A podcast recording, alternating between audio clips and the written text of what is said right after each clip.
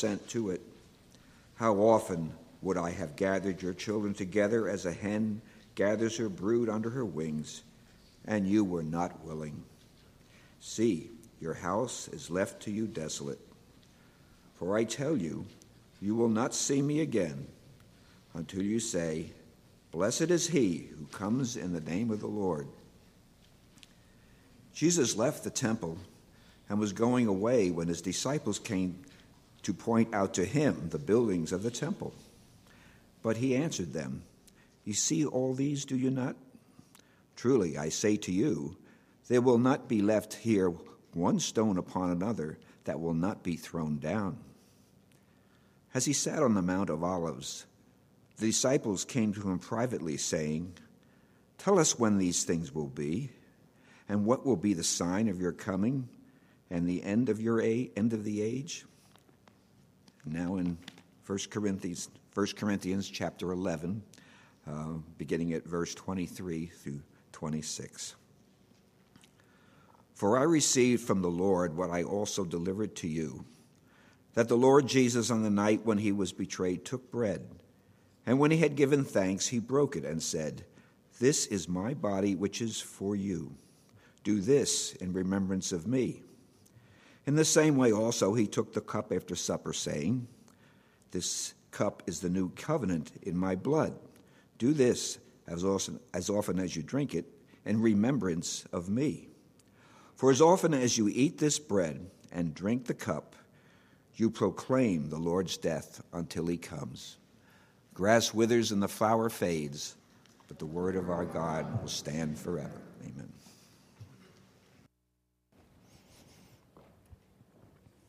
Let's pray together.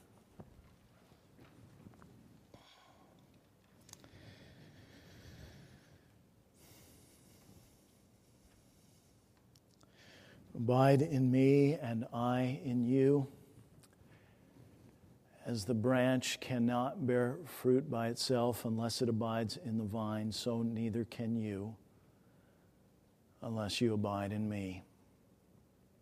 I am the vine you are the branches. Whoever abides in me and I in him, he it is that bears much fruit. For apart from me, you can do nothing. We believe, Lord Jesus, please help our unbelief and grant now that by your Spirit, that we would truly, those of us who are yours already, that we would know what it means to enjoy communion with you, the risen, reigning Lord, over and through your word. Because this is a living word. And you live at the table you host for us this morning. So grip us with your presence and grip us as well. Grip our hearts with not only your real presence, but also your real absence here, and awaken a hunger and longing within us. Sharpen that hunger and longing for your return. And we pray, Lord, today that, that your mercy would wash over this place and all the hearts here, and that those who are not yet uh, your people would be raised from the dead, born again today by your grace and in the power of your saving work. And we pray in your name. Amen. I know the sermon text a little weird, so I got to explain it. Uh, we're about to head into, uh, well, we, we kind of tipped our toes over the edge of Matthew 24. And Matthew 24 and 5 are, uh, they're known as uh, what's called the Olivet Discourse. They are the fifth. Matthew's gospel has five large blocks of t- Jesus' teaching, and this is the fifth and final one. And uh, we're going to spend a few weeks uh, working our way through uh, this block of our Lord's teaching. And what we're going to find is that most of our time is going to be spent thinking about two issues that, that are before us in this passage. One is Jesus' relationship to the temple and that may not immediately grip you and say, Oh, I can't wait to hear that. But you know what? I'm pretty sure that three weeks from now you're going to say, Oh, I'm glad we thought about that. Because it's absolutely at the center of the gospel. It, it, you cannot understand the cross within the framework of the Bible without understanding Jesus' relationship to the temple. So it's not some arcane thing, it is a central. So that's the first issue we're going to spend time thinking about. And the second one is his second coming, which occupies a lot of the space in Matthew 24 and 5. And, and because, and you'll notice, those, those same two questions are at the very heart of what Jesus' disciples ask him in verse 3 in Matthew 24, right? After after uh, he has talked to them about the temple, he's left the temple and, and uh, said some very uh, strong things. And, and then uh, they say, Hey, look at the temple. And he says, I need to tell you the temple's going to be destroyed. That's very unsettling for them. And so they ask him then in verse 3 Tell us, when will these things be? That's the, referring to the destruction of the temple. And what will be the sign of your coming and of the end of the age? You see, those two issues they've put into play or they're responding, they're articulating them to Jesus' relationship to the temple and his second coming. And so this morning, because we're celebrating communion, um, and because the Apostle Paul makes an explicit link, draws an explicit link between the celebration of the Lord's Supper and Jesus' second coming, I thought we would enter Matthew 24 by taking these issues, uh, at least for today, in reverse order. And thinking first about uh, Jesus' second coming through the lens of the table. You'll notice in our text, uh, particularly in verse 26, that Paul emphasizes the link between uh, not just the Lord's Supper and Jesus' first coming. Notice he says, For as often as you eat this bread and drink the cup, you proclaim the Lord's death. First coming until he comes, second coming. So you cannot meaningfully eat and partake of the sacrament without thinking, according to the Apostle Paul, about both comings of Jesus and their significance for the Christian life. So the supper rests on our Lord's first coming and reaches forward through it. We reach forward to his second coming. And you know what? It's a good reminder. Think about the words of institution that Jesus himself gives. Um, twice he has to say, Do this in remembrance of me. Twice he says it, right? This, take the bread, this is my body, which is given for you. Do this in remembrance of me. This cup is the new covenant in my blood. Do this as often as you drink it in remembrance of me. Uh, that just struck me this week why he would say that, those things twice. Do this in remembrance of me. Why do you have to tell somebody to remember something? It's kind of human being 101 here. Because we forget. Think about that.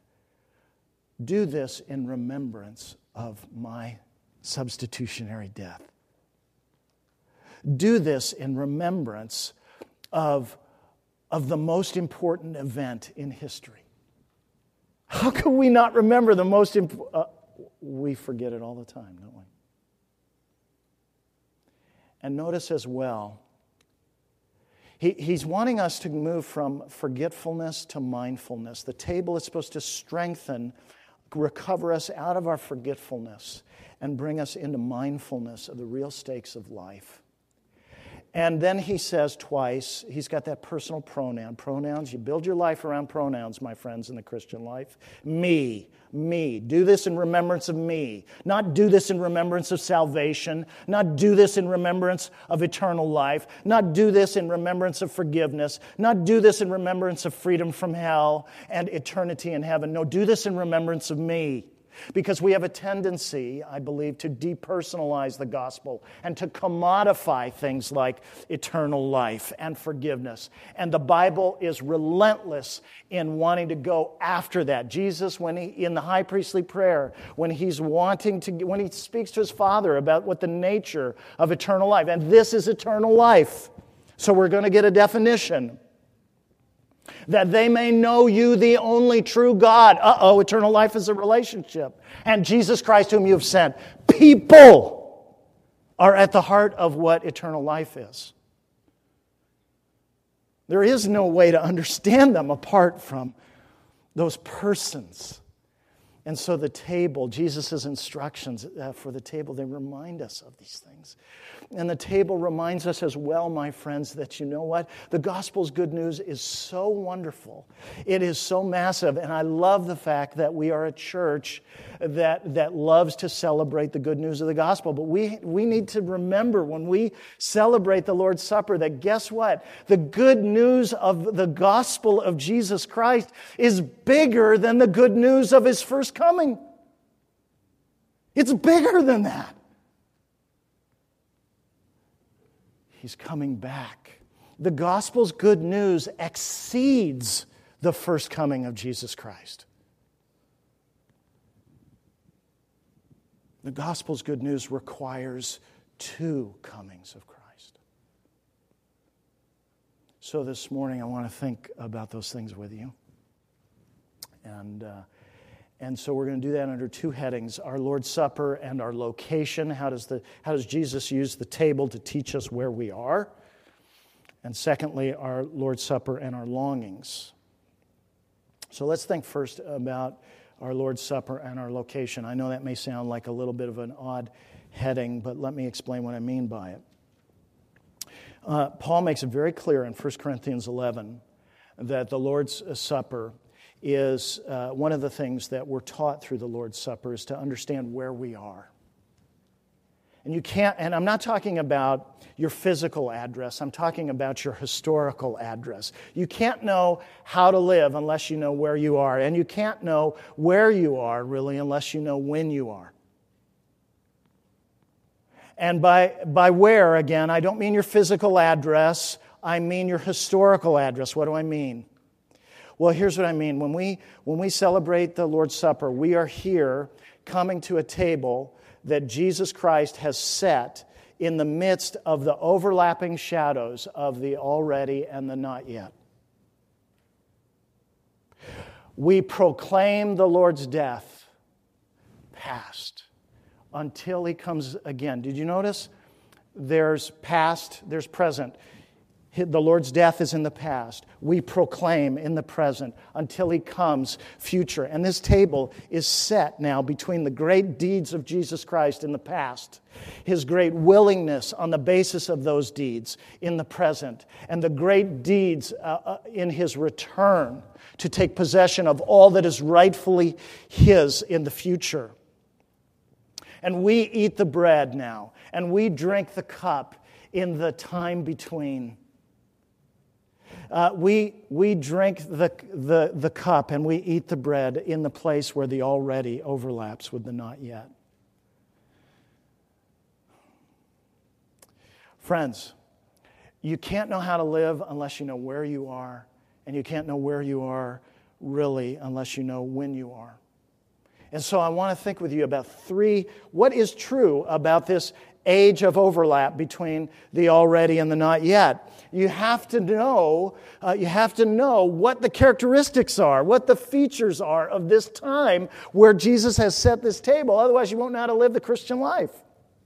And for those of you who are visiting with us as non Christian friends, that what we're going to be talking about today is, is I, I, trust by God's grace, going to, going to help you understand what the nature of the Christian life is and what it isn't.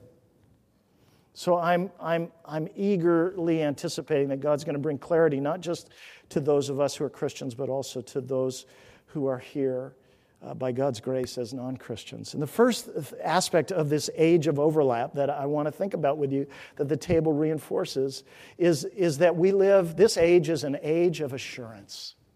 It's an age of assurance for those who are in Christ.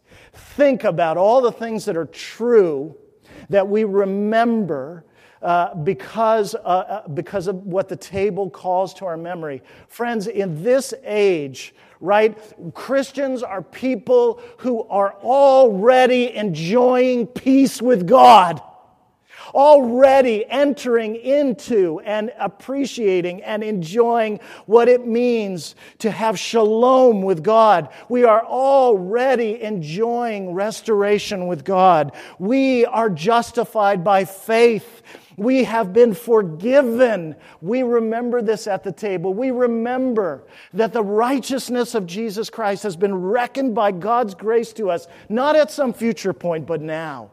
As a present possession, we remember when we come to the table that there is, therefore, now no condemnation for those who are in Christ Jesus.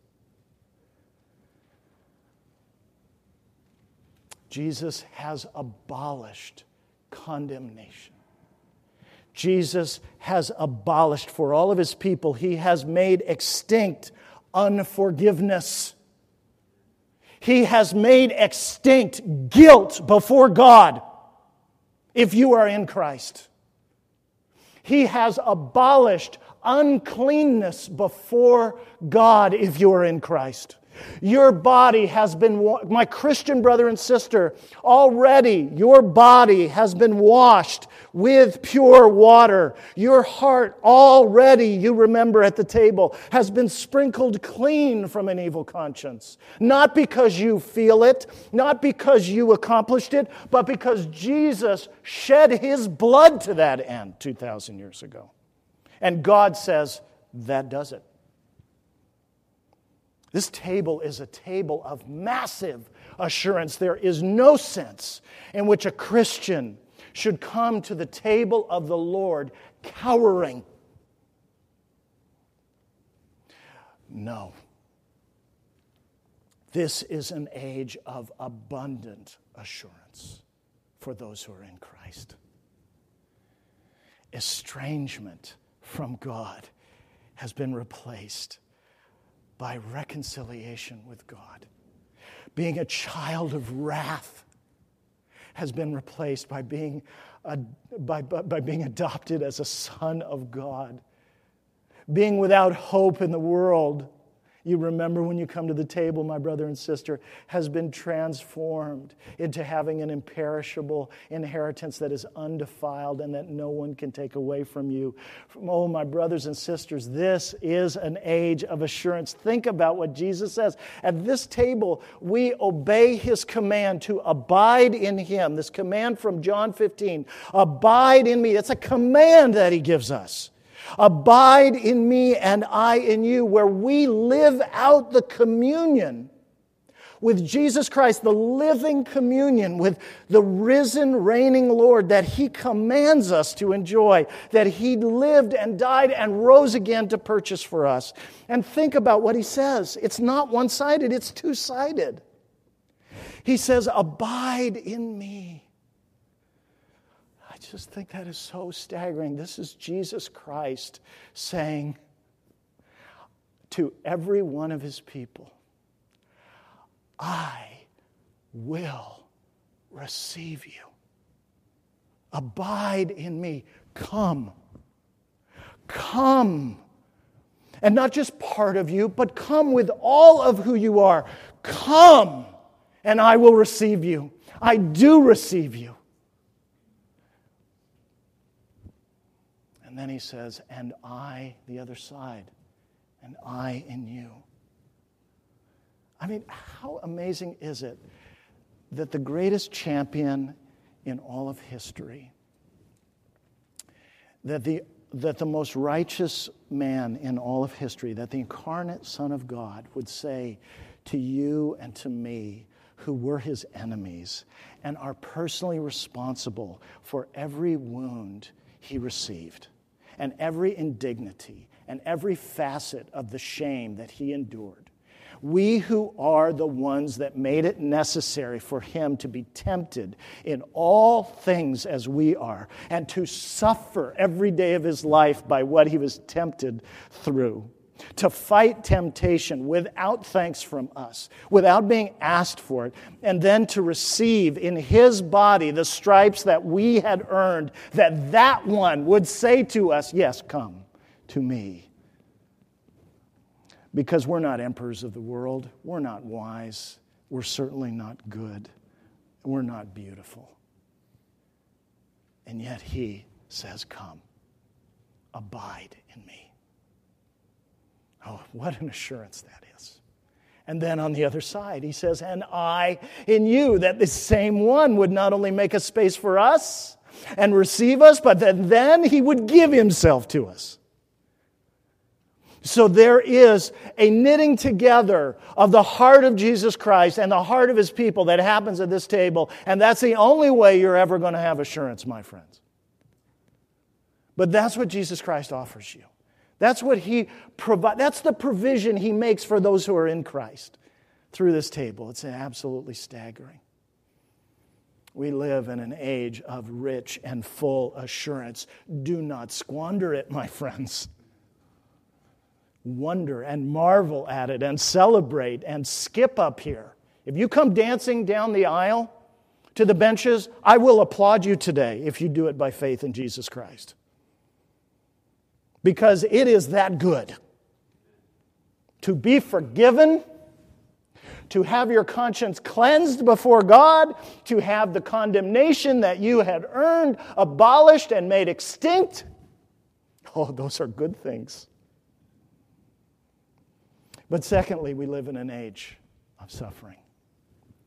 And the table reminds us of that. The time between where this table is set is also for Christians not just an age of assurance, but it's an age of sacrifice, an age of trials and suffering. And our Lord gives his table to us to strengthen us in perseverance. You know, one day there are going to be no more tears.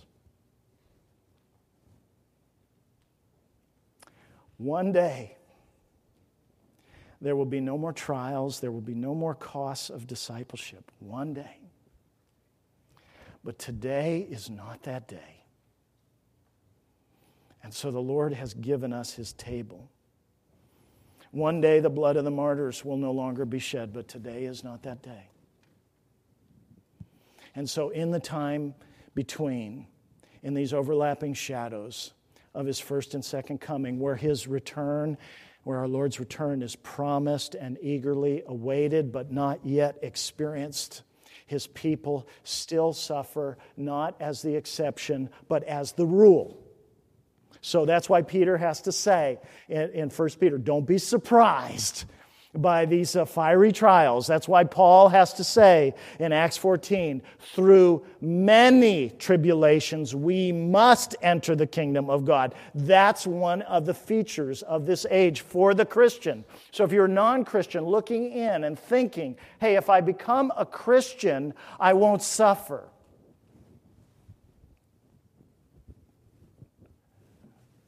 Well, you won't suffer for the same reasons but you'll probably suffer more. That's what the scriptures teach. That's one of the costs of discipleship. Hello, Mike Francis. That is called a cross. Why are you surprised that the Christian life is full of trials? Mike Francis, that's a cross. And this age in between is an age where we're going to suffer. I mean, the servants, right? John, Jesus says it in John 15 the servants are not greater than their master, but nor are the servants forgotten or neglected by their master. And what treasures of sympathy, what treasures of strength for perseverance the true vine provides for his suffering branches here at the table, right? This is my body, which is broken for you. This cup is the new covenant in my blood, which means his death, right? The shedding of his blood. The, both the elements remind us that he understands uh, is suffering from the inside. He's sympathetic with the sufferer, and in fact, his suffering exceeded all of our suffering. Friends, this is so important to understand about Jesus Christ. That the Lord of glory, which is who he is, not only was the man of sorrows, but still is. He, he is still the man of sorrows who is acquainted with grief that Isaiah talks about in Isaiah 53. He, as the Lord of glory, he is still the man of sorrows who's acquainted with grief. Friends, when the Apostle John sees the Lamb in Revelation 5, he, the first time he spots Jesus Christ in the throne room of heaven, he says, And I saw a lamb standing as if slain. Do you see what he means? He's looking at a lamb or he's looking he's seeing Jesus Christ and he's seeing Jesus Christ bear he's alive. But why would he say standing as if slain? Because when John sees Jesus Christ, sees the Lord of glory in heaven, he sees him with all his evidently fatal wounds. He shouldn't be alive. Friends, you and I need to remember that the Jesus who hosts us at this table who meets with us, who lifts us by his Spirit into his presence, and who comes down to us by his Spirit. This Jesus Christ still and will forever bear his wounds incurred for his people. When he left his humiliation, and entered into his exaltation. He did not erase the memory of his humiliation. He made sure that his humiliation and all the shame and all the agony and all the suffering, he carried that with him into glory. So that his intercession now at the Father's right hand for his people is not only an omnipotent intercession, but it's an omniscient intercession. That's why he can be in heaven an omnipotently and omnisciently sympathetic high priest for his people. He knows what it is to suffer. He knows what it is to endure shame. He knows these things, friends. Do you know in the Gospel of Matthew, in chapter 2, at the end of chapter 2, um, when Matthew's explaining why Jesus goes, or why Joseph brings uh, Jesus and Mary to settle in Nazareth, uh, Matthew says, It was so that what was said by the prophets would be fulfilled, and he shall be called a Nazarene. Well, there's a problem with that. There is no place in any of the prophets where that is explicitly stated. And in fact, Nazareth is not mentioned anywhere in the Old Testament. So, what in the world is Matthew saying? Well, he's not presuming to give a direct quote. Nazareth was a podunk, unimportant place, and so by the time you get to John chapter 1, when Nathanael hears that Jesus is from Nazareth, he goes, You go, wait a second. Can anything good come out of Nazareth? Because that's just so ridiculous. To call somebody a Nazarene is, is to insult them, to belittle them, to make them really small, that, that they're just not important. Nothing important could come out of that place. And you know what Matthew's really saying is that, the, is that the Messiah is going to be somebody who's overlooked, that the Messiah is going to be somebody who's on the wrong side of the world's insults. You know the only time in all of Scripture when Jesus identifies himself as a Nazarene? He does it once in Acts chapter 22 when Paul is giving his testimony. And, and Saul describe, uh, Paul describing what the encounter was like with Jesus on the road to Damascus when he says, Who are you, Lord? Jesus says, I am Jesus. This is the exalted Christ saying this I am Jesus of Nazareth. So in my exaltation, I carry my humiliation up there. Friends, Jesus Christ is a sympathetic high priest. And he gives himself to you today here. So, what does this have to do with your suffering? Absolutely everything. This exalted high priest, he meets with us here and he gives himself away to us here. Friends, I assure you that the tale of every tear that you carry to this table, the tale of every fear that you carry to this table is not only known by Jesus Christ, but shared by him.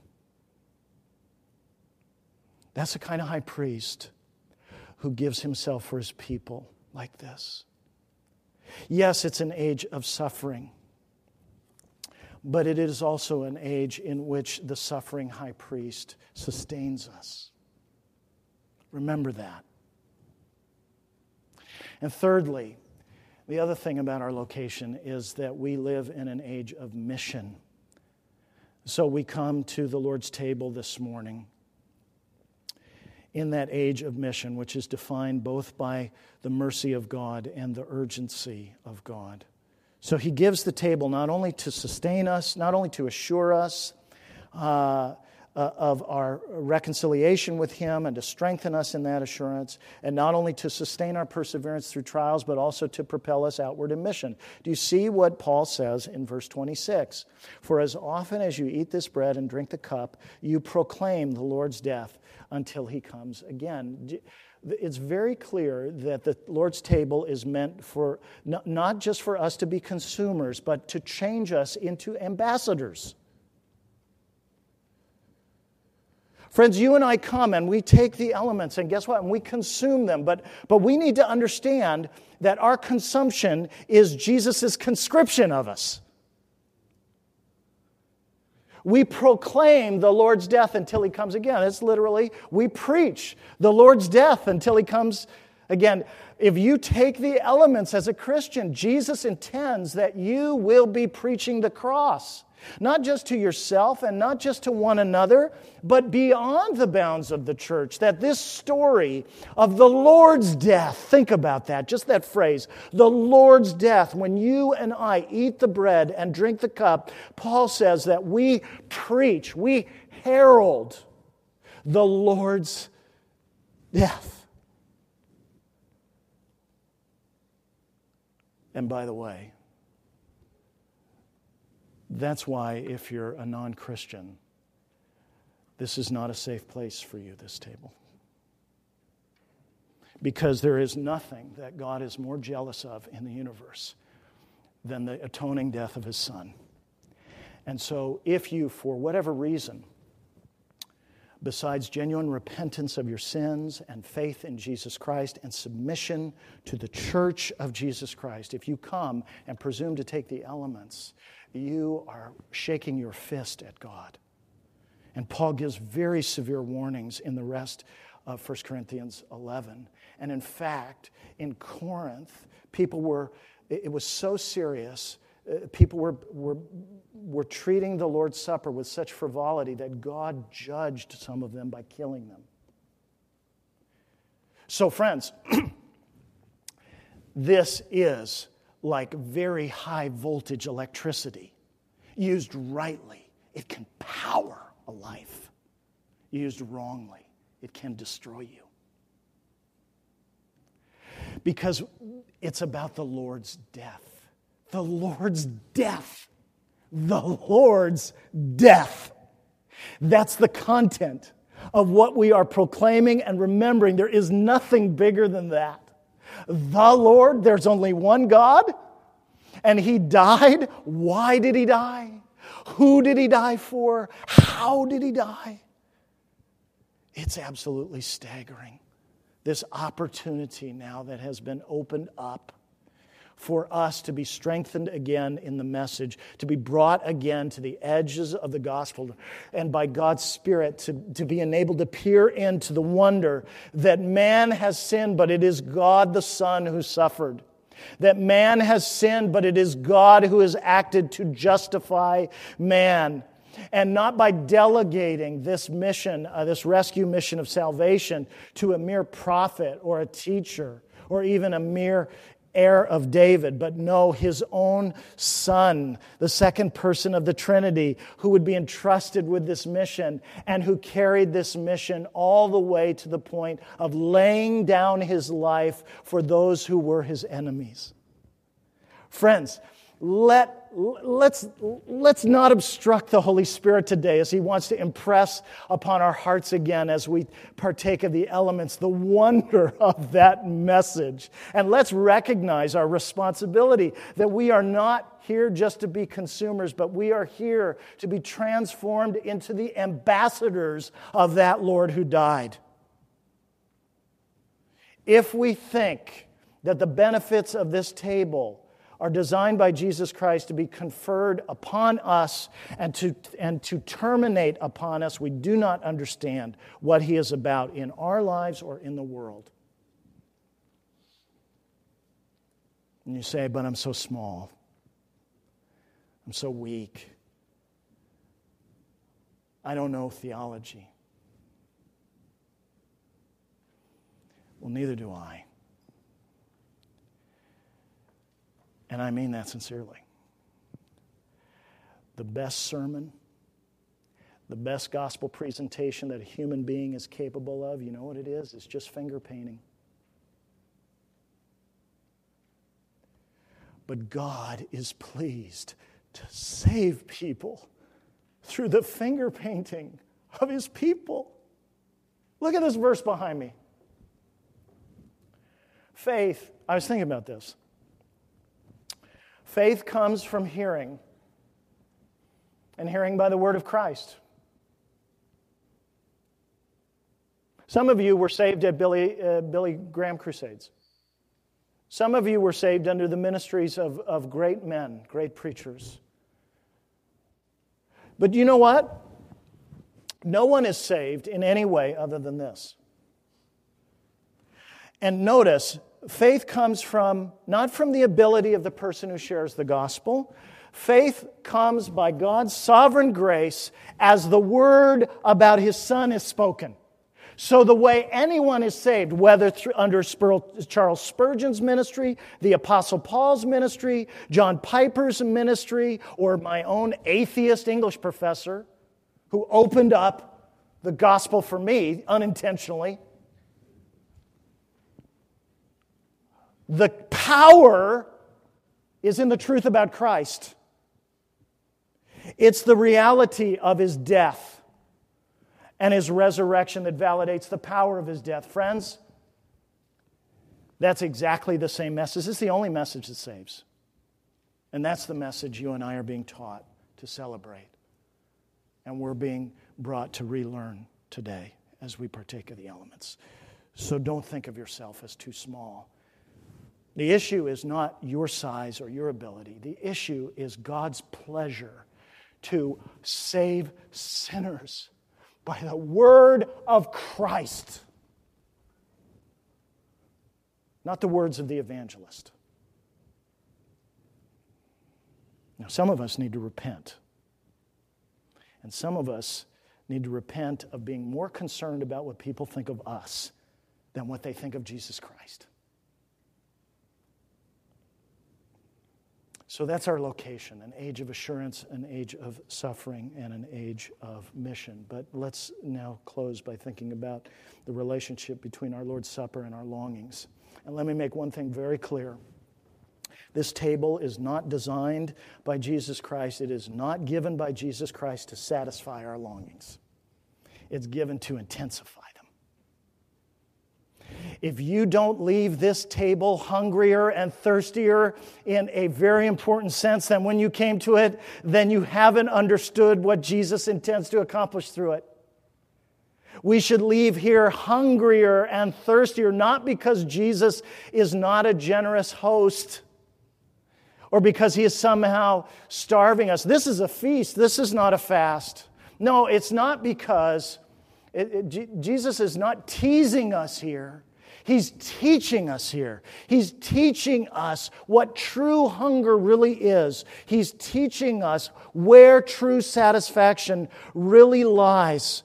Because as, as massive as the benefits are that He confers upon His people through this table, what we discover is that even those massive things that we've been talking about consolation in our sufferings, equipping for mission, and assurance of our standing in Christ, as massive as those are, as revolutionary as they are, friends, at the table, when we are reminded that He is coming back, what we realize is that those massive benefits, they are just the merest first fruits of a fuller harvest.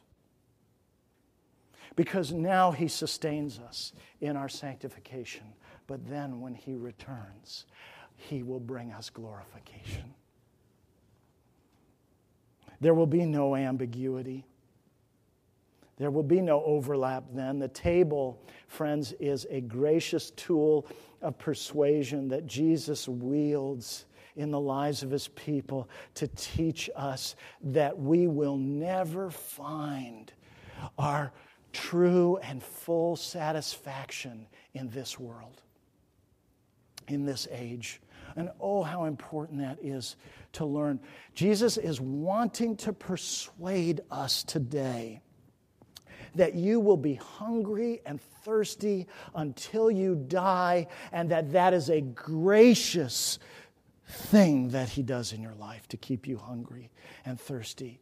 Because the answer for what we really need and the answer for what we really long after must come in from the outside. It's what, it's what Tolkien describes as that joy beyond the walls of the world.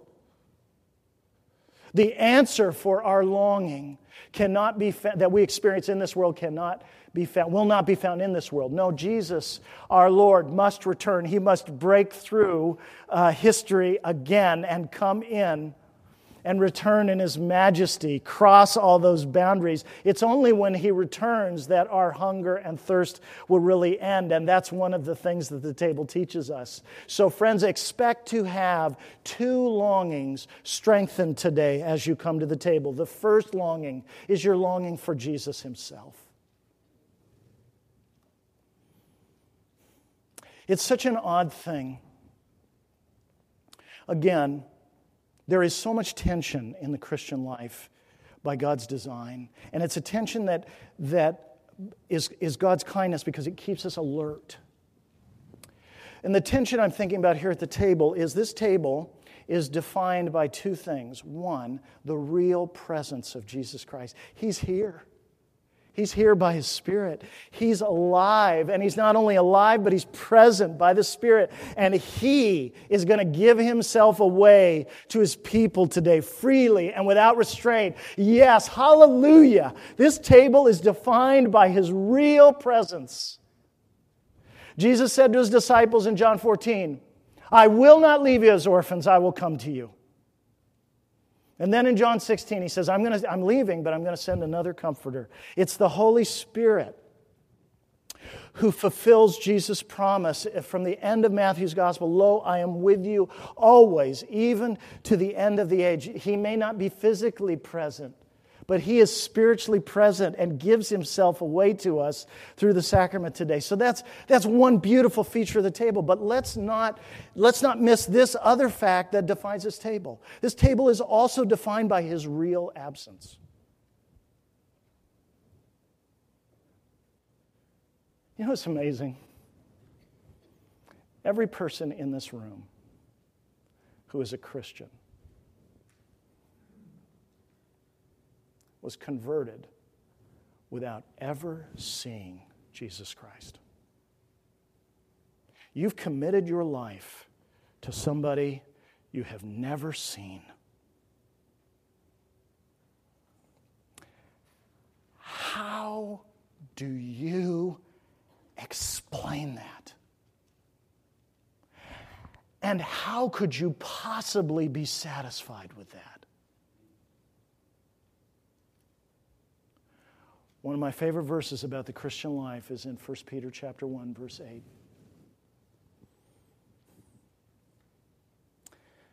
Though you have not seen him, you love him.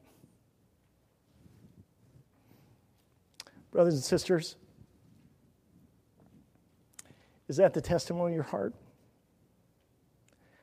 Though you have not seen him, you love him you love him. You've never seen him, and you love him. That's staggering.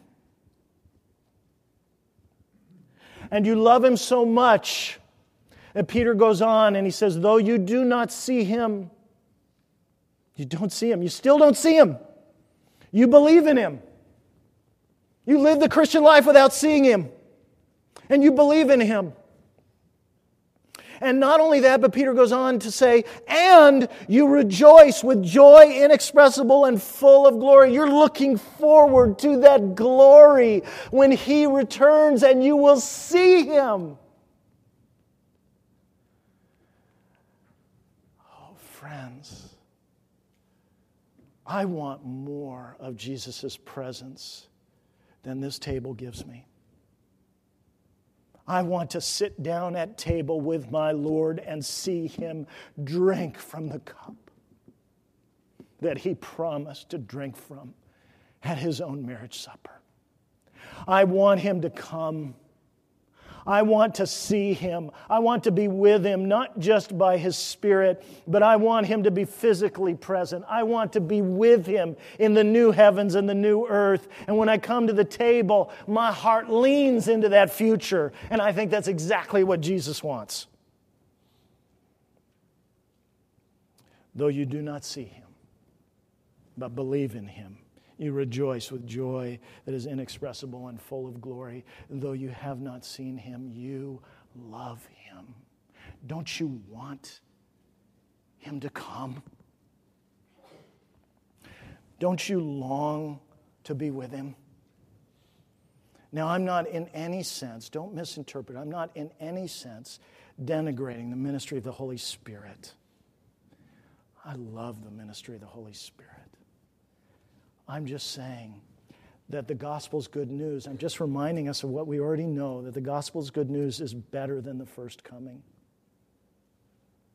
The gospel's good news is exceeded, exceeds the first coming. One day our Lord will come and it will will just say, You love him. I love him, and I have seen you.